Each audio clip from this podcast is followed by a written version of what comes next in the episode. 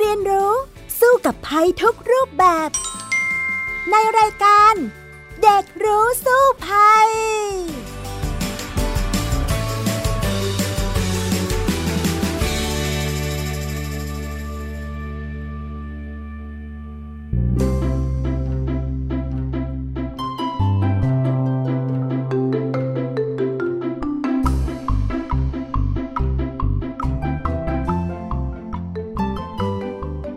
สวัสดีค่ะ ต้อนรับคุณผู้ฟังเข้าสู่รายการเด็กรู้สู้ภัยนะคะ สำหรับวันนี้ดิฉันดารินกำเนิดรัฐมาดำเนินรายการเช่นเคยค่ะ และวันนี้ก็ต้อนรับน้องใหม่นะคะ น้องคนใหม่ที่จะมาพูดคุยกับเรานั่นก็คือน้องเอริก ชานุวัฒน์ตั้งมนัดวงค่ะ สวัสดีค่ะเอริกค่ะ สวัสดีครับค่ะอะ น้องเอริกแนะนำตัวให้คุณผู้ฟังรู้จักหน่อยค่ะ เป็นใครยังไงคะ สวัสดีครับ เด็กชายชนวัฒน์ตั้งมนัดวงศ์เอริกครับ ตอนนี้อายุ 12 ปีครับ แล้วก็เรียน homeschool ครับ อ่า เรียน homeschool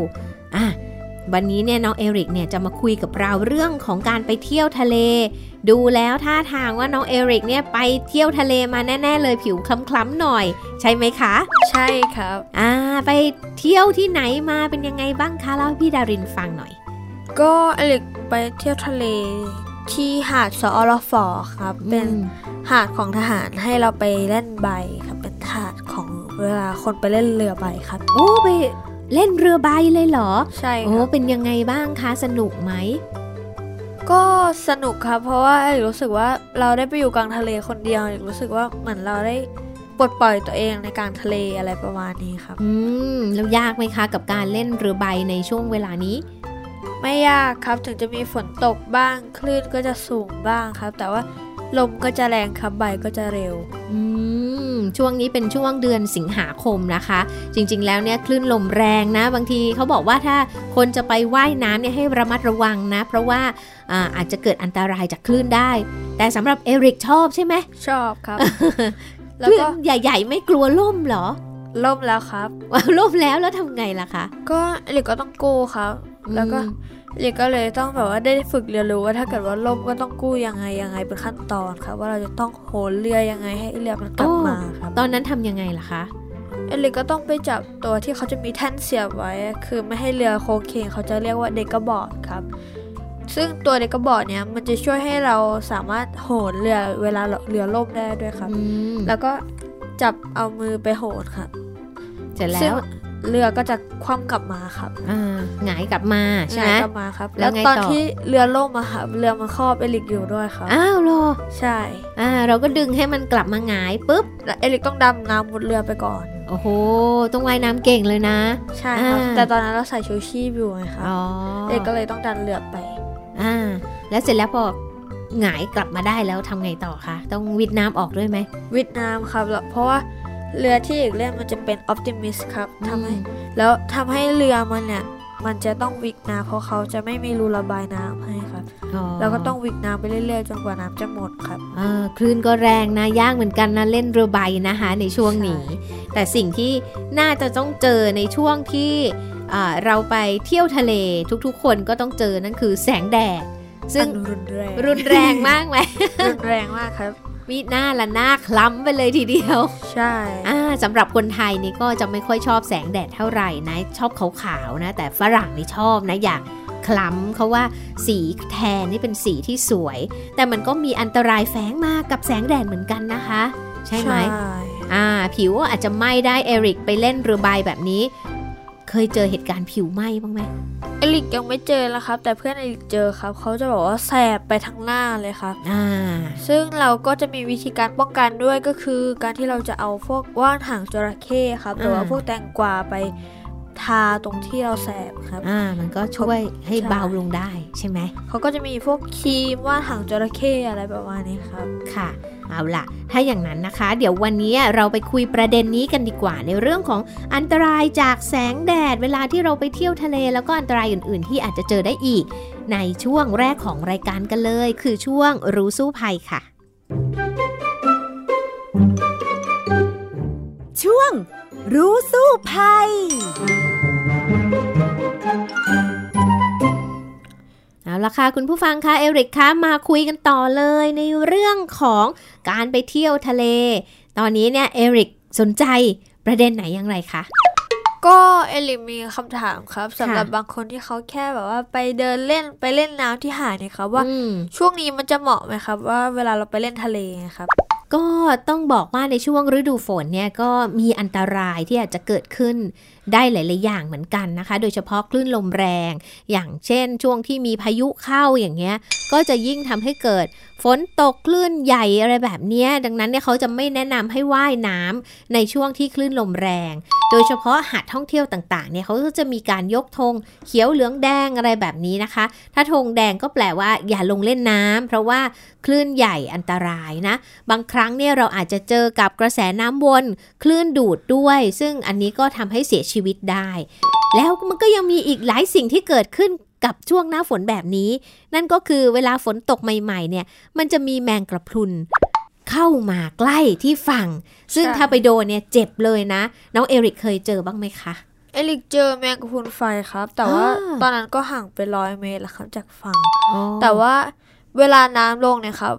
50เมตรเรายังสามารถเดินได้อยู่เลยนะครับ เพราะว่าอืมนะเวลาน้ำลงน้ำก็จะลงเยอะมากเลยครับอืมตอนนั้นก็เป็นช่วงเวลาน้ำลงครับค่ะดังนั้นร้อยเมตรก็คือไม่ห่างจากฝั่งมากครับอ่าแล้วเอริกทำยังไงพอเจอแมงกระพรุนไฟอะคะ ก็คือตอนนั้นเอลิกเล่นใบอยู่นะครับ เอลิอืกมเล่นเรือใบอยู่ เอลิกก็พยายามเล่นให้หนีออกทางจากตรงนั้น ซึ่งตรงนั้นมันเป็นจุดทุ่นที่เราต้องอ้อมด้วยครับอ๋อซึ่ง บางทีเอลิกกับเพื่อนๆเนี่ยครับเขาจะชอบเล่นแบบว่ากลับเรือเสียวๆนะครับ เพราะว่าถ้าเกิดว่า อันนี้จะเป็นเทคนิคการเล่นเรือใบนะคะเขาจะเรียกว่าโลแท็กาหรือว่าโลใจนั่นเองค่ะค่ะ ซึ่งการทำสองอย่างเนี้ยครับ คือการที่เราจะโหนเรือให้อืมเรือมันขึ้นมา 90 องศาครับ แล้วพอเรากระโดดไปในอีกฝั่งหนึ่งเรืออมก็จะพุ่งไปด้านข้างหน้าอะครับ สรุปแล้วก็หนีมันนะ ก็ถูกต้องแล้วนะคะ ต้องใช่หนีครับมันต้องหนีอ่า แล้วนอกจาก ตอนนั้นเนี่ยเจอแมงกระพรุนไฟแล้วเจออย่างอื่นอีกด้วยไหมอะคะ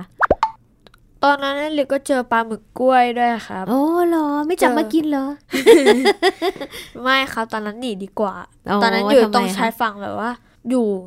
ชิดๆกับชายฝั่งเลยครับเพิ่งเอาอ่าเรือลงแล้วจากนั้นอ่ามันก็พ่นหมึกใส่ครับเอลิกก็โอ้บอกว่าตกใจบอกว่าไม่รู้อะไรมันมาเอลิกก็เลยกระโดดหนีไปก่อนโอ้ครับมันดำเลยใช่ดำเลยครับ ค่ะ อันนี้ก็เป็นประสบการณ์ที่ดีเหมือนกัน แล้วทีนี้เนี่ยการที่เราไปทะเลไปเล่นเรือใบอย่างเงี้ยแสงแดดที่ร้อนแรงในช่วงนี้แม้ว่าจะหน้าฝนก็ตามเนี่ยส่งผลกระทบกับเราบ้างไหมคะเอริกก็มีครับ เห็นได้ชัดคือสีผิวจะคล้ำขึ้นครับอืมแล้วอย่างที่สองคือบางคนเนี่ยครับ ที่เขาไม่เคยเจอแสงแดดรุนแรงมาก่อนเนี่ยครับเขาก็จะ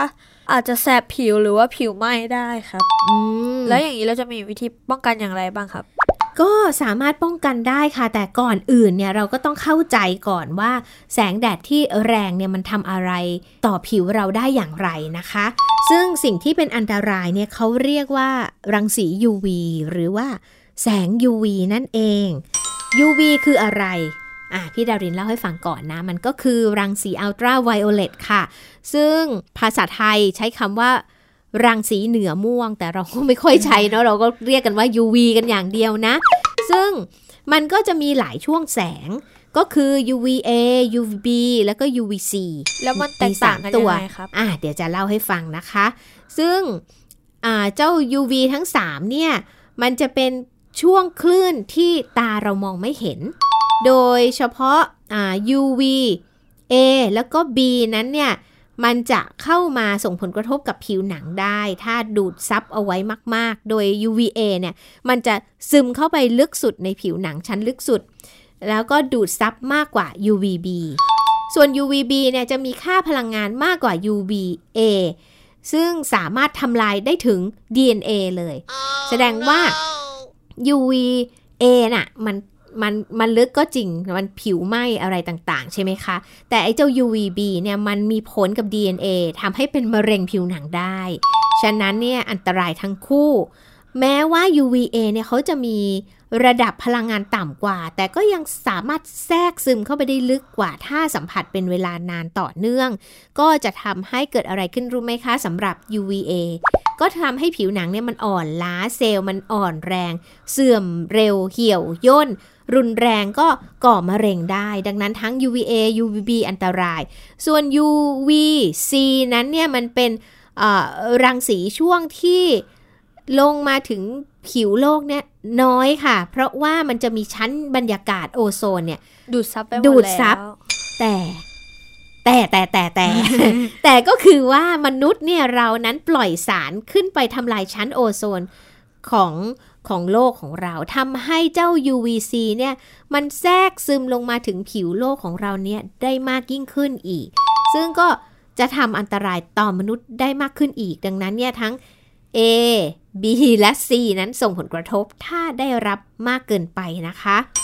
อ่าทีนี้ถ้าพูดถึงโทษของมันนะ จริงๆอะ UV อะมีประโยชน์แล้วก็มีโทษมี 2ออย่างเลย เอาโทษก่อน โทษเนี่ยก็คือว่า UVC ที่บอกว่าทะลุชั้นโอโซนมาแต่ก่อนเนี่ยมันไม่ค่อยทะลุอะมันโดนซึมซับไปโดยโอโซน แต่เมื่อมนุษย์ไปเจาะให้ชั้นโอโซนเราทะลุ ใช่ไหม UVC ลงมา พลังงานมันสูงสุดอันตรายสุด แต่พบได้น้อย เพราะว่าบรรยากาศเนี่ยกรองเอาไว้ แต่ว่าเราจะพบมันได้ที่ไหนรู้ไหมก็คือ เครื่องฆ่าเชื้อโรคในน้ำค่ะ เขาจะปล่อยมา 3 ชนิดเลยคือ ABC อ่าเห็นเครื่องกรองน้ำที่ขายไหมอ่า แล้วเขาบอกว่าฆ่าเชื้อด้วยรังสี UV นั่นแหละค่ะ 3 อย่างเลยค่ะ ซึ่งไอ้เจ้า UV ทั้ง 3 เนี่ยนะ ถ้ามันโดนผิวเราโดยตรง โดยเฉพาะ UVC นะ มันทำให้คอลลาเจนในผิวหนังเราเสื่อมสภาพ เกิดริ้วรอยเหี่ยวย่นก่อนวัยค่ะ เจ้าตัว A เนี่ย รุนแรงน้อยสุด แต่ไม่สามารถก่อให้เกิดอาการแดดเผาหรือว่าซันเบิร์นได้ แต่ว่าน่ากลัวเพราะว่ามันก่อมะเร็งผิวหนังใช่ไหมแต่ร่างกายก็สามารถจะป้องกัน พวกนี้ได้ด้วยการสร้างเมลานินขึ้นมา การที่เราผิวดำขึ้นมาคล้ำขึ้นมา ก็เพราะว่าจะสู้กับเจ้า UV ไม่ให้มันทะลุทะลวงเข้าไปในผิวหนังของเรานั่นเอง เป็นหลักการธรรมชาตินะคะ แต่ว่านอกจากผิวหนังแล้วนั้น UV ยังมีอันตรายกับดวงตาด้วย โดยเฉพาะ UVB ค่ะ มันทำให้เกิดความรู้สึกเหมือนแบบสายเข้าตานะ แล้วก็อักเสบได้ บางคนเนี่ย โดนแดดมากเกินไปเป็นต้อกระจกเลยนะคะ แล้วก็อย่างช่างเชื่อมโลหะเนี่ย เวลาเขาเชื่อมโลหะเนี่ย ก็ต้องป้องกันใส่แว่นป้องกันไว้อ่ามันก็จะช่วยป้องกันสายตาของเขาได้เหมือนกันค่ะ อืม ฟังแล้วเนี่ย น่ากลัวไหมสำหรับ UV น่ากลัวมากครับ โดยเฉพาะ UVC ที่ทำให้ ผิวเราแก่ก่อนวัยอ่าทั้ง C ทั้ง A เลยนะ ใช่อ่า B ด้วยมันก็ทะลุลงไปถึง DNA ได้อีก ซึ่งก็อันตรายมาก แต่จริง ๆ แล้วอะเจ้า UV ทั้งหลายเนี่ย มันมีผลกระทบกับมนุษย์แล้ว มันก็ยังมีผลกระทบกับสัตว์กับพืชด้วย พืชก็คือว่ามันก็จะเหี่ยวแห้งเกินไปถ้ารังสีเนี่ยมัน แรงเกินไป อ๋อ นี่คือไม่ใช่ว่าพืชจะชอบแสงแดดเสมอไปใช่ไหมครับ แรงไปพี่ดารินเคยไปในช่วงภัยแล้งหนักๆน้ำก็ไม่ค่อยมีแล้วก็แดดแรงมากใช่ไหมพืชนี่มันเหี่ยวแห้งมันจะตายเลยนะ อ๋อ ใบไหม้เลยนะ ก็เหมือนเราอะผิวไหม้ใช่ไหมล่ะ อ๋อ ก็แปลว่าพืชก็ไม่ต้องการ UV มากเกินไปอ่า ฉะนั้นเนี่ยบางคนเนี่ยชาวสวนเขาจะต้องพรางแสงแดด เอา สแลมใช่ไหมรู้จักสแลมใช่ไหมคะที่มันเป็นสีดำๆหรือสีเขียวๆมาบังแดดให้พืช ก็เพื่อที่จะลดแสง UV นี่แหละที่จะส่องสะท้อนไปที่พืชจนมากเกินไป มันก็เหี่ยวแห้งตายได้เหมือนกัน นี่ก็เหมือนกับคนที่ไปอาบแดดใช่ไหมคะว่าเราก็ต้องการเพื่อบำรุงผิวเหมือนกัน แต่ว่าไม่ได้ต้องการให้มันมาทำร้ายเรา ใช่ค่ะ ถ้าหากว่าเราอยากจะได้วิตามินดีจากการอาบแดดใช่ไหม เราก็ไปช่วงที่แดดอ่อนๆเช้าเช้าหกโมงเช้าเจ็ดโมงเช้าแปดโมงเช้า พี่ดารินไม่ได้แค่นี้บ้านเราแปดโมงบางทีเจ็ดโมงก็เริ่มแรงแล้วมันร้อนอะ เออก็ไม่ไหวแล้วอย่างเงี้ย แต่ว่าสำหรับฝรั่งเนี่ยเขาชอบนะ บางทีนะพี่ดารินเห็นเที่ยงไปนอนอาบแดดเฉยอย่างเงี้ย ก็ยังรู้สึกว่า โอ้โห อาบแดดได้ยังไง แต่คือเข้าใจเขาเหมือนกัน เพราะว่าเคยมีโอกาสได้ไปอยู่ที่อเมริกาครั้งหนึ่งแล้วก็อยู่ในช่วงฤดูหนาวนะ แล้วมันก็จะหิมะตก หนักมากใช่ไหม แล้วมันก็หนาวมากเลยเวลาเราไปยืนอยู่ที่ต่างๆ ลมก็แรงหนาวมาก ฉะนั้นเนี่ยฝรั่งก็จะชอบไปยืนอาบแดด ร้อนเออเพราะว่ามันจะทำให้รู้สึกอุ่นขึ้น เพราะว่าบ้านเขาอะไม่ค่อยมีแดดไงคะอ่าเราเนี่ยตอนนั้นเนี่ยพี่ดารินก็เออ มันหนาวจังเลยอะก็ไปยืนกลางแดด เออมันอุ่นดี แต่ปรากฏว่าดำเหมือนกับไปทะเลเปี้ยเลยกลับมานี่คนบอกว่าไม่เชื่อหรอกว่าเธอไปเมืองนอกไปอยู่กลางหิมะมา ปรากฏว่าดำกว่าเดิมค่ะเนี่ยฉะนั้นเนี่ยเวลาที่แดดแรงเนี่ยอย่าได้ออกแดดนะคะอ่อฝรั่งเขาชอบเป็นเพราะว่าเขาหนึ่งความนิยมโดยชอบผิวแทน ถือว่าผิวสวยอะไรแบบนี้ แต่มันก็อันตรายที่ทำให้เขาเนี่ยเป็นมะเร็งผิวหนังได้มากขึ้น รวมทั้ง นอกจากพฤติกรรมแล้วเนี่ยเม็ดสีด้วยนะ เม็ดสีคนบ้านเราหรือคนที่ผิวดำไปเลยแอฟริกาเนี่ยก็จะเป็นมะเร็งผิวหนังน้อยกว่า เพราะว่ามีตัวต้านทานไงอ่าผิวคล้ำเนี่ยก็ต้านทาน UV ทั้งหๆได้ลายมากกว่า ใช่ฝรั่งผิวเขาขาวขาวๆใช่ไหมล่ะอ่าไปอาบแดดมากเกินไปก็ต้านทานได้น้อยกว่า เพราะว่าเม็ดสีเมลานินอะมันน้อยกว่านั่นเองล่ะค่ะ อ๋อมนี่คือว่าการที่ตัวสีผิวของเรามันคล้ำขึ้นดำขึ้นคืออมร่างกายเรามีการป้องกันกับเจ้าตัวพวก UV นั่นเอง ใช่ แต่ว่าถ้าจะให้ดีก็คือว่าถ้าเราจะต้องออกแดดจัดเนี่ยใส่เสื้อผ้าเนี่ยนะ จริง ๆ แล้วเสื้อผ้านี่ก็เป็นตัวช่วยได้มาก มันก็จะทำให้กัน UV เนี่ยไปได้มากเหมือนกัน ก็ใส่ให้มันมิดชิดหน่อย สมมุติว่าอ่า น้องเอริกจะไปเล่นน้ำทะเลอย่างเงี้ย ก็ต้องใส่แขนยาวขายาวหน่อยอย่างเงี้ยค่ะสีทึบๆหน่อย มันก็จะทำให้แสงแดดเนี่ยมันส่องมาโดนเราเนี่ยได้น้อยลง มันก็จะทำให้ได้รับอันตรายจากแสงแดดเนี่ยน้อยลงไปด้วย ครับ แล้วก็บางทีเด็กก็เห็นครับ อย่างที่เด็กอืมไปเล่นน้ำทะเลครับหรือไปค่ะเล่นใบครับเด็กก็ค่ะจะใส่พวกเสื้อผ้ากัน UV ครับเอกอ่าก็เลยอยากถามว่าเสื้อผ้ากัน UV กับครีมกันแดดมันจะต่างกันอย่างไรครับ จริง ๆ นะ เสื้อผ้ากัน UV มันอยู่กับตัวเรา ครีมกันแดดเนี่ย ไม่ใช่ว่าทาแล้วมันจะอยู่ตลอดกาลนะ แม้ว่าจะกันน้ำก็ตาม เพราะว่าอย่าลืมว่าเราลงน้ำว่ายน้ำเนี่ยค่ะ มันก็จะค่อยๆชะออกอยู่ดี การทาครีมกันแดดเนี่ยหลายคนบอกว่า เออนึกว่าทาไปแล้วตอนเช้าจบ ไม่ใช่นะ ต้องทาซ้ำทุกๆ2ชั่วโมงอะไรแบบนี้ค่ะ เพราะว่ามันละลายน้ำไป ฉะนั้นเนี่ยพี่ดารินแนะนำว่าใส่เสื้อผ้ากัน UV จะมีคุณประโยชน์มากกว่ามากกว่า แต่ว่าส่วนที่มันใส่ไม่ได้ไง เช่นหน้า เช่นมือ เช่นเท้าอย่างเงี้ย ก็ควรใส่ค่ะ เพราะว่าพี่ดารินเองก็เคยผิวไหม้เหมือนกันนะ อย่างเช่น ตอนไปลุยน้ำท่วมอย่างเงี้ยพี่ดารินเป็นนักข่าวใช่ไหมลุยน้ำท่วมปี 54 ก็ปรากฏว่า หน้าเนี่ยไม่ค่อยเท่าไหร่ เพราะว่าทาครีมกันแดดทาแต่งหน้ามันมีอะไรช่วยป้องกันอยู่เยอะแล้วก็ใส่หมวกใช่ไหมแต่ว่ามือกับเท้านี่นะที่ไปลุยน้ำอะไหม่เลยไหม่ดำปีเลยแล้วก็มันเหี่ยวย่นด้วยนะ พี่ดารินมองมือตัวเองตายแล้วเหมือนฉันไปทำอะไรมาเนี่ยไปทำนามาเหรออะไรอย่างเงี้ยเนี่ยเพราะว่าเราโดนแสงแดดหนักมากค่ะ แล้วเท้านี่ก็ไหม้เป็นรอยดำเลยตรงตรงไหนที่รองเท้าปิดไว้ใช่ไหมก็ไม่เป็นอะไร แต่ตรงที่เปิดอะ หูมันดำมากเลย ฉะนั้นเนี่ยก็ต้องทากันแดดบ่อยๆ เพื่อที่จะช่วยหรือว่าใส่ถุงมือ ถุงเท้าหรือว่ารองเท้าที่ปิดมิดชิดเนี่ยมันก็จะช่วยได้ อืม อันนี้ก็เป็นประสบการณ์นะ ว่ามันมันก็กู้ได้นะผิวถ้าหากว่าเราแก้ปัญหาได้ทันเหมือนกันค่ะ เอาล่ะคุยมาถึงตรงนี้แล้วเนี่ยพี่ดารินว่า เดี๋ยวเราไปคุยกันต่อในช่วงต่อไปเลยดีกว่า หา วิธีเอาตัวรอดจากภัยต่างๆ ที่เราอาจเจอในทะเลได้ในช่วงรู้แล้วรอดค่ะ ช่วง รู้แล้ว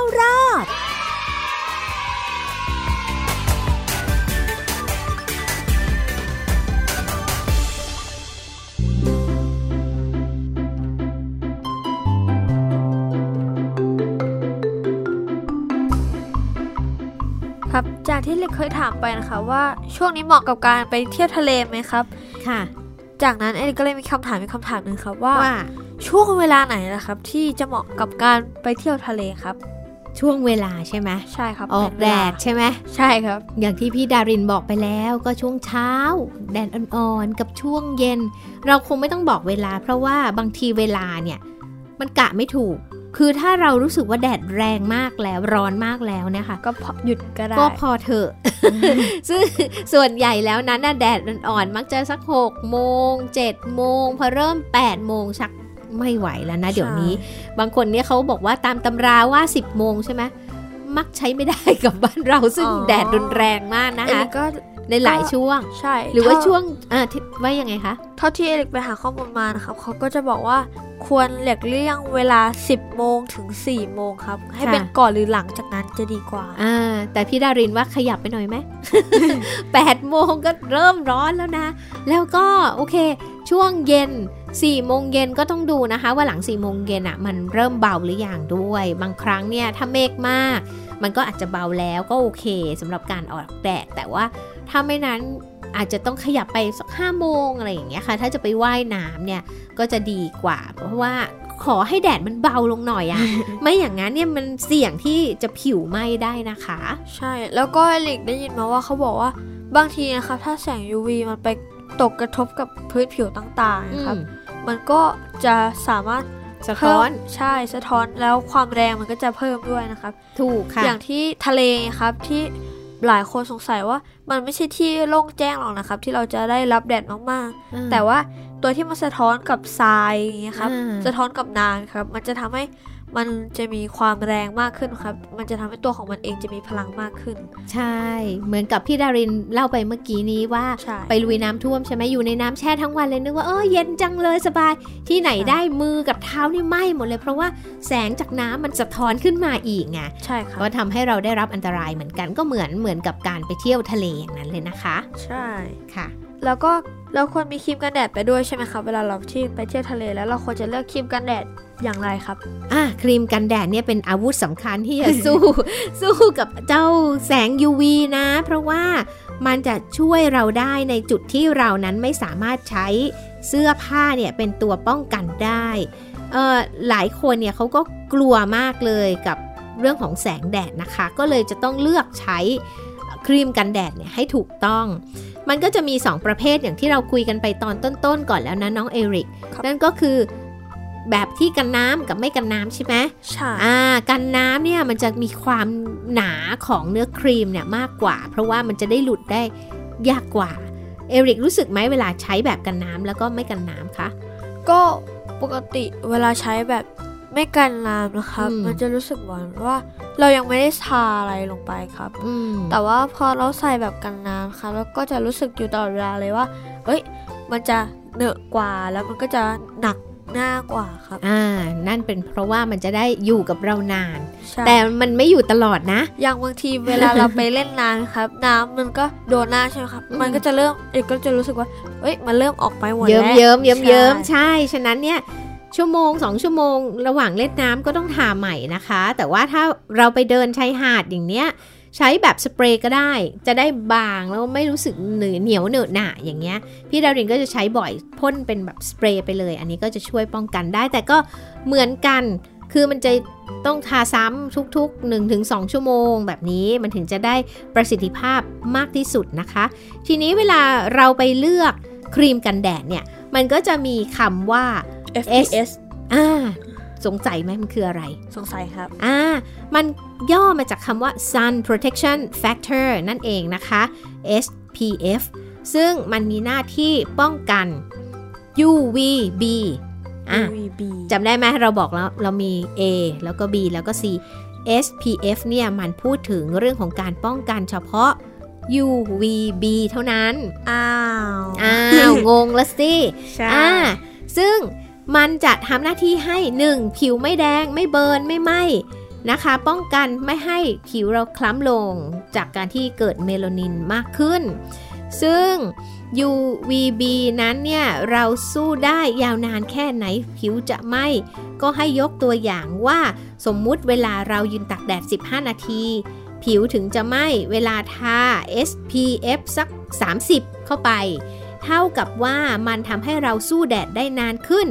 30 เท่าจากผิวเดิมที่จะไหม้อ่าทีนี้ถ้า 15 นาทีคูณ 30 ก็จะเท่ากับเท่าไหร่คะ งงงง